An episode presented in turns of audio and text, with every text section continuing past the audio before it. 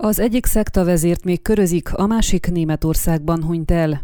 A Marosvásárhelyi Művészeti Egyetem volt fodrászát és sminkesét, KN-at, a Marosvásárhelyi Nemzeti Színház volt dramaturgiát, PM-et, valamint ESA képzőművészt, zenészt, a Művészeti Egyetem egykori koreográfusát, a Maros megyei törvényszék 2021. november 26-án ítélte letöltendő börtönbüntetésre.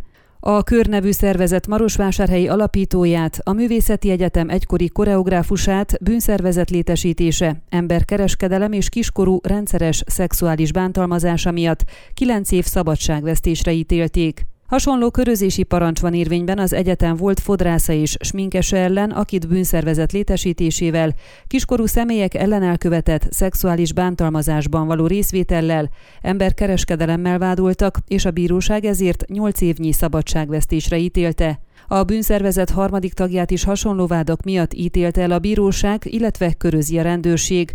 Csak hogy időközben az egyik vezető KNA meghalt. Ahogy a németországi Wohenspiegel április 7-i cikkében olvasható, egy kutyáját sétáltató járókelő január 28-án egy emberi testrészre bukkant, Bruttig és Treiskarden térségében. Azonnal értesítette a helyi rendőrséget, amely nyomozásba kezdett. A DNS vizsgálatok alapján derült ki, hogy kiről is van szó. A német lap azt is részletezi, hogy a romániai származású nő, aki ellen nemzetközi körözés van érvényben, a körnevű szekta alapítója, és valószínűnek tartja, hogy a környéken bujkálnak a bűntársai is. A cikkben nem térnek ki arra, hogy mi okozhatta a hölgy halálát. Aurika Szabó, a Maros megyei rendőrség szóvivője a Székelyhonnak megerősítette, hogy a nemzetközi körözés még nem járt sikerrel, a szektavezéreket nem sikerült elfogniuk. Arról, amint a német lap papír, a szóvivőnek nem volt tudomása. Mint hogy arról sem, hogy BV-t, aki a bűncselekmények elkövetésekor még kiskorú volt, és egyébként KN a gyermeke,